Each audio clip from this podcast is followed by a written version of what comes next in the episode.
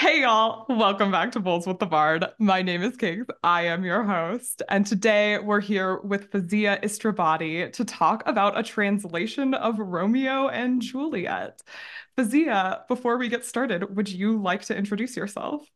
Yeah, I'm Fawzia. I'm a Shakespeare actor, and uh, this Romeo and Juliet is a concept that I've had for a really long time, um, and it's evolved a lot. What it currently is now, it's um, in collaboration with Prague Shakespeare Company and their artistic director, Guy Roberts, and ShakeSphere, which is a theater company based in Cairo, um, and their artistic director, Adham Sayed. Yeah, I'm half Iraqi, which is where my interest in uh, like Arab, Arabic Shakespeare comes from. And this is it's sort of a fun fact, but also is my Iraqi grandmother was an expert on the translations of Shakespeare, uh, Shakespeare into Arabic, and she taught uh, like Shakespearean drama at the University of Baghdad and the University of the UAE. And she met Queen Elizabeth on her visit to the UAE. So we like to joke that like being a Shakespearean runs in the family. Yeah, wow, what a cool history to have. Yeah. Awesome. Well, we're so excited to have you here. Before we dive into talking more about your translation, I'm going to get a little high, and it looks like you've got a little something to yep. drink. Sweet.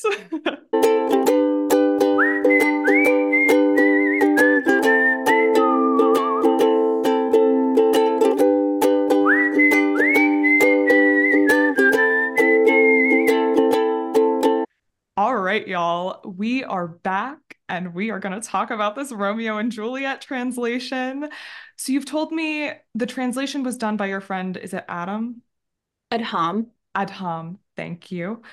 What exactly like have the two of you done with this translation? The, in this this version, I um did a cut of Romeo and Juliet that I was trying to get um because we did it as a staged reading. I'm um there are like three or four different versions of this, but this is how it's worked each time. And I'm going to focus on the stage reading, but I can also talk about the other versions because we've got some really cool things that are coming out of the other versions. Um, but the way that we do it is I usually cut, like, we'll cut the script, whether to whatever level, and then I'll go through it and I'll highlight the sections that I like the lines that I would like in Arabic or how I see it in my brain. And I always, as I'm, I as the native speaker, I always give him rein to go, actually, it should be this way. Or, and I'll also, I usually like will specifically note like cultural things, or since we've also not only made Juliet and the Capulets speak Arabic. Um, we've also made the Muslims. So like, and um, Friar Lawrence now, Imam Lawrence. I'm really bad at referring to him as Imam Lawrence, even though I'm the one who made that shift. So I will probably still call him Friar Lawrence. But um, noting like religious references that need to change. Um, sometimes it's easy, like I will just go in and change it to like mosque instead of church. But there are some like exclamations that I'm like, I don't know what the equivalent would be in Arabic in an, in an Islamic setting. So I will note it for him to adjust to to whatever that might be. Yeah, so that's usually how we do it. Awesome. Um, why did y'all pick Romeo and Juliet for this project? So Romeo and Juliet is I've had this concept of a Muslim Capulet family and a Catholic Montague family for a really long time. Like I did a I was in my directing class in undergrad, I did like a project on it and it's evolved a lot um, since then. So I've had the concept for a long time.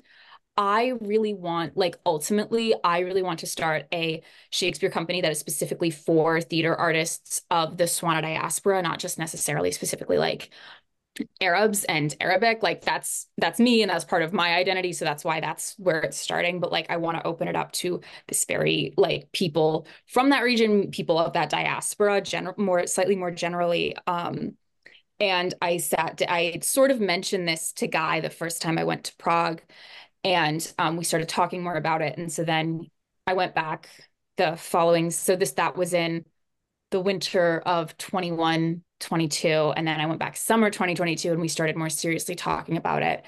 And he was like all right what production ideas do you have? Because like often that's a really good way to like get ideas like this off the ground. And i sort of went through because i have a list of a few things.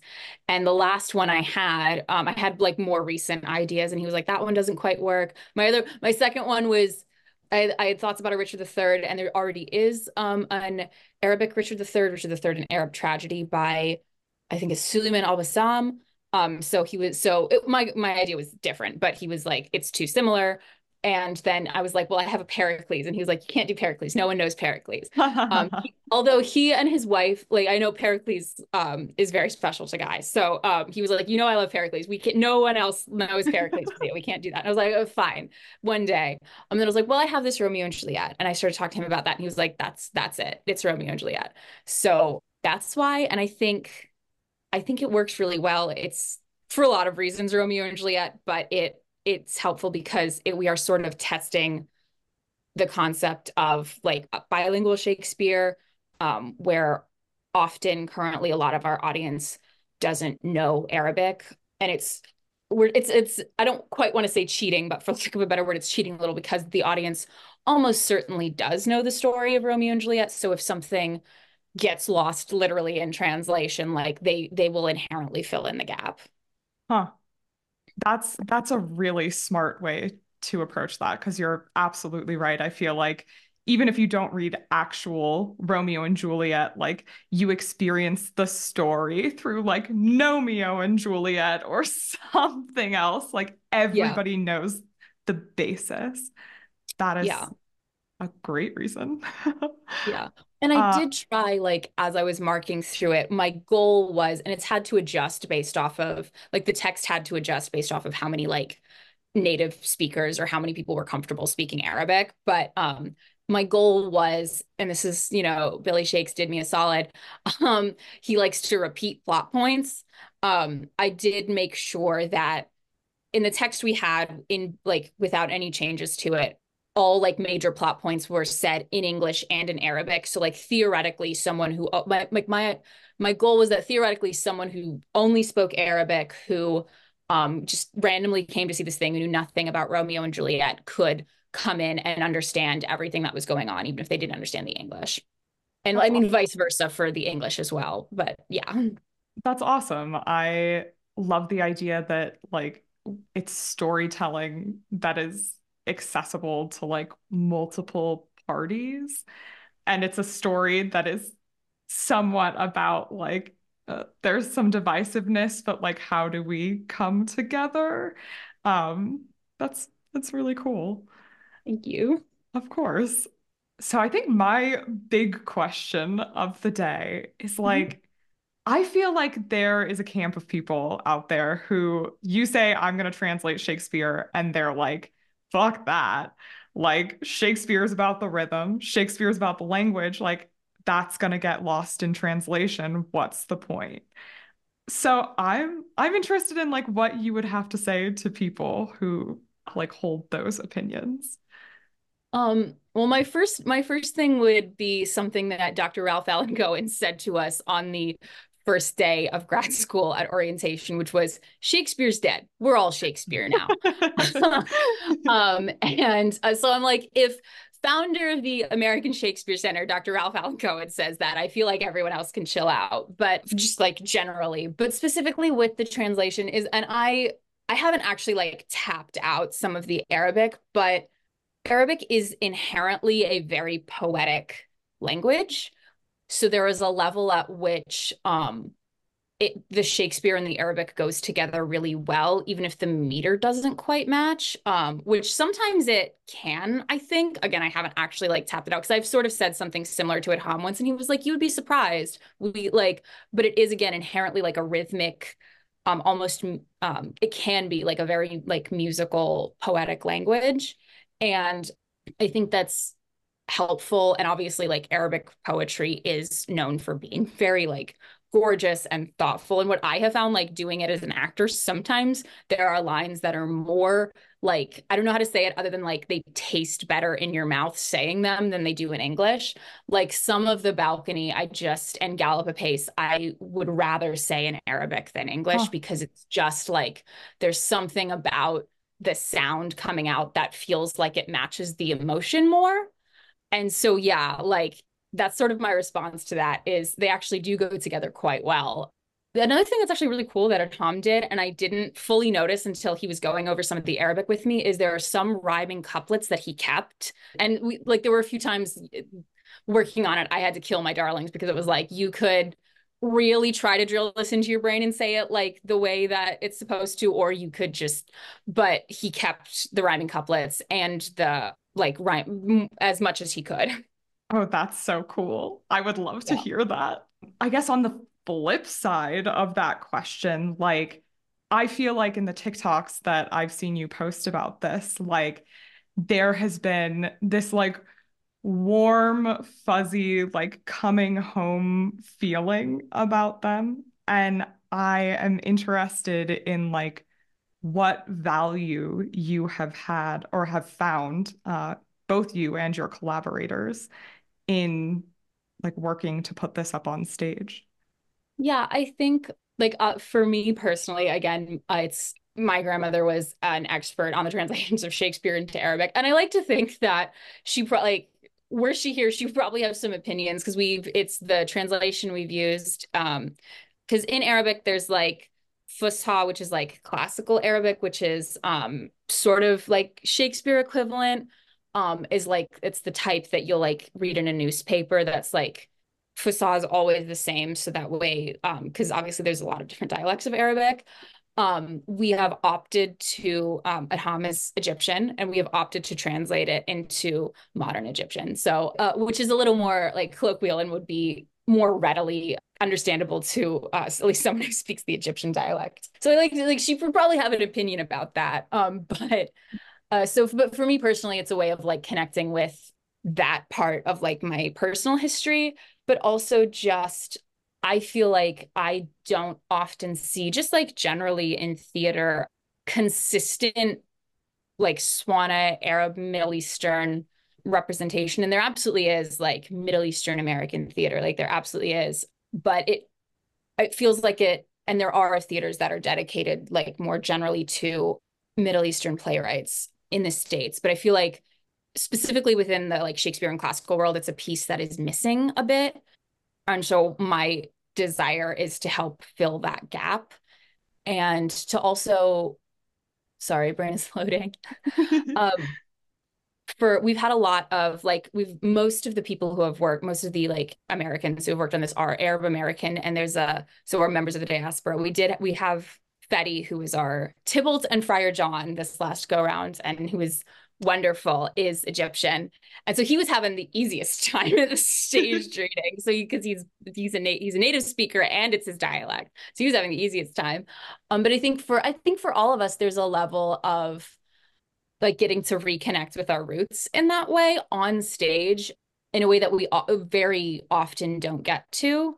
And I think it's it's just very special to get to do that with other Arab American actors because like even in my MFA cohort, like as Theseus, we I've asked my directors and they said yes, of course, because they've been they originally we have two Mexican actors who have who are Oberon and Puck who speak in Spanish to each other. And so I asked if I could do that, if I could like make a point to have Theseus speak in Arabic a little bit, specifically like terms of endearment, like specifically when um she my Theseus is a queen is speaking to Hippolyta. And they said yes, of course and so that's been great but there's something very special about like getting to put it on stage with other arab actors in a way that i know is also special to them and um, it feels like we're all getting to celebrate that part of ourselves together yeah i find it so cool when i found out you were doing this i feel i have heard of a lot of like international translations of shakespeare um, like the French doing it in French.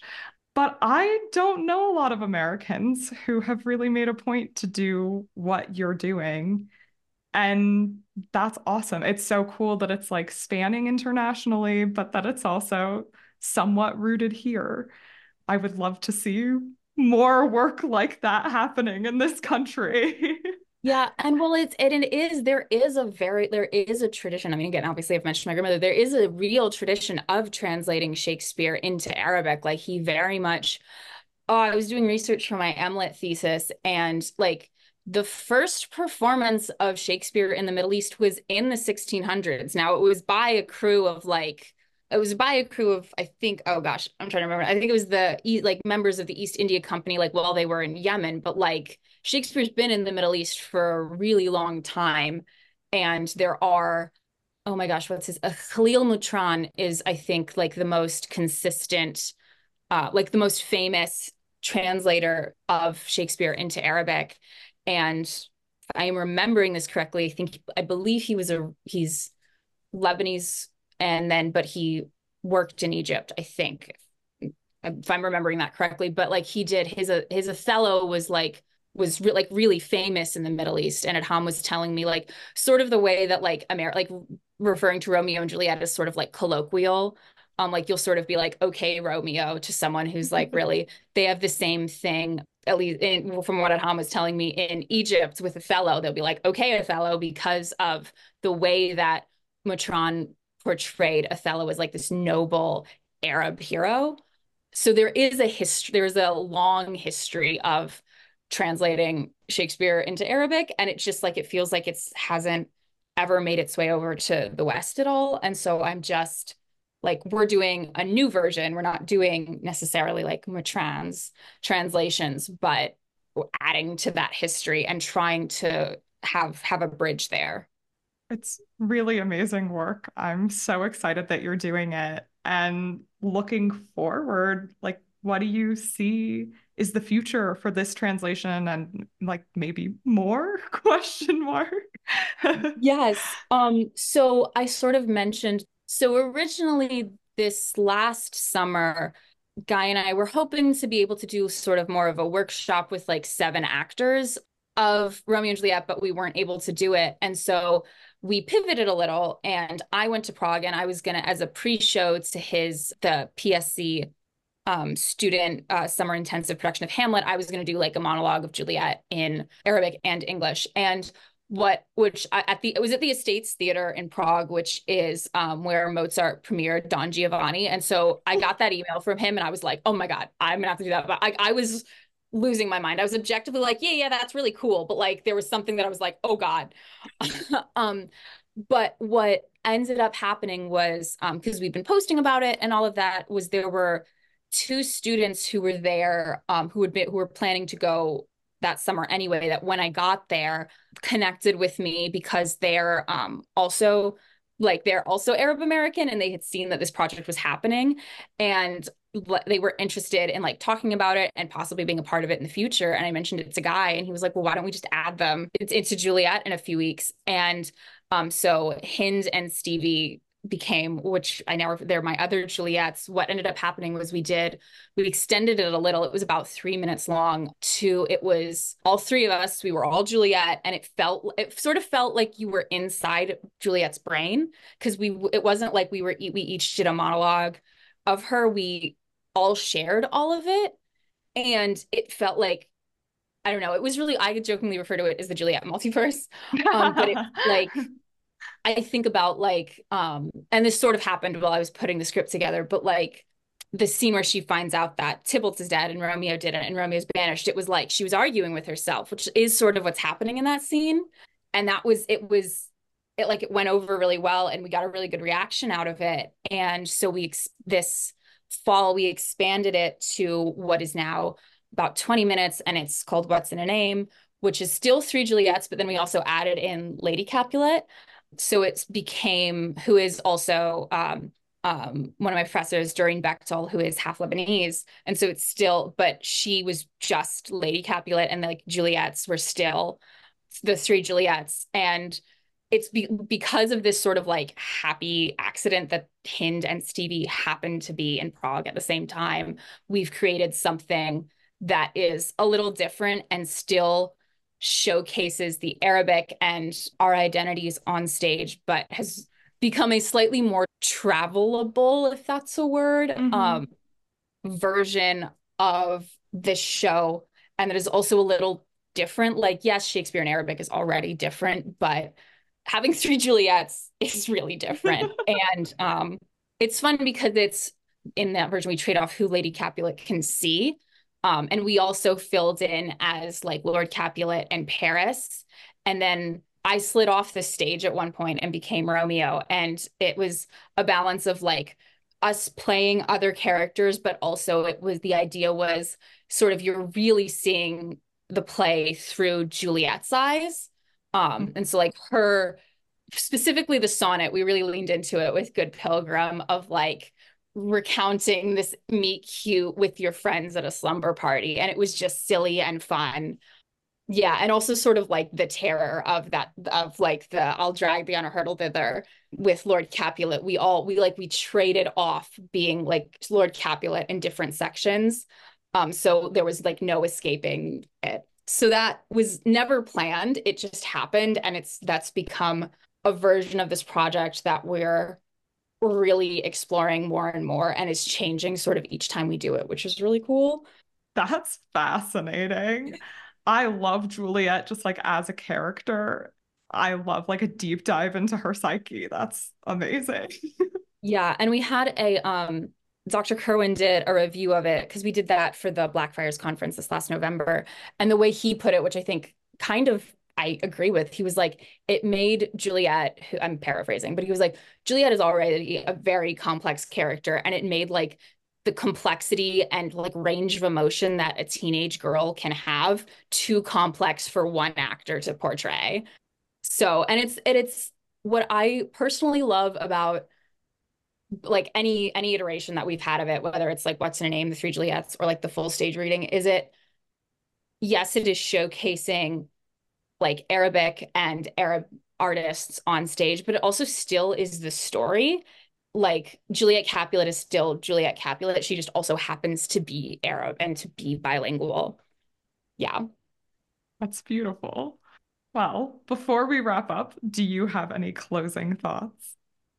I just, this is my, like, this whole thing is just, it's my baby and it means the world to me. And I'm just so happy that people are excited about it and want to talk about it. Yeah. Yeah, absolutely. I was stoked when it first popped up on my feed. I was already following you before that uh, because you are a fantastic content creator just in general. Um, you. You're welcome. But I, I'm so glad you agreed to do this. Thank you so yeah. much. Thank you for inviting me. I really appreciate it. If you enjoyed today's episode, you can follow Fawzia and Bowls with the Bard at the handles either on your screen or in the description. And tune in next week as we chat with Charlene V. Smith about Margaret. Until then, bye all. A thousand, thousand sighs to save. Oh, lay me where sad true lover never find my grave to weep there.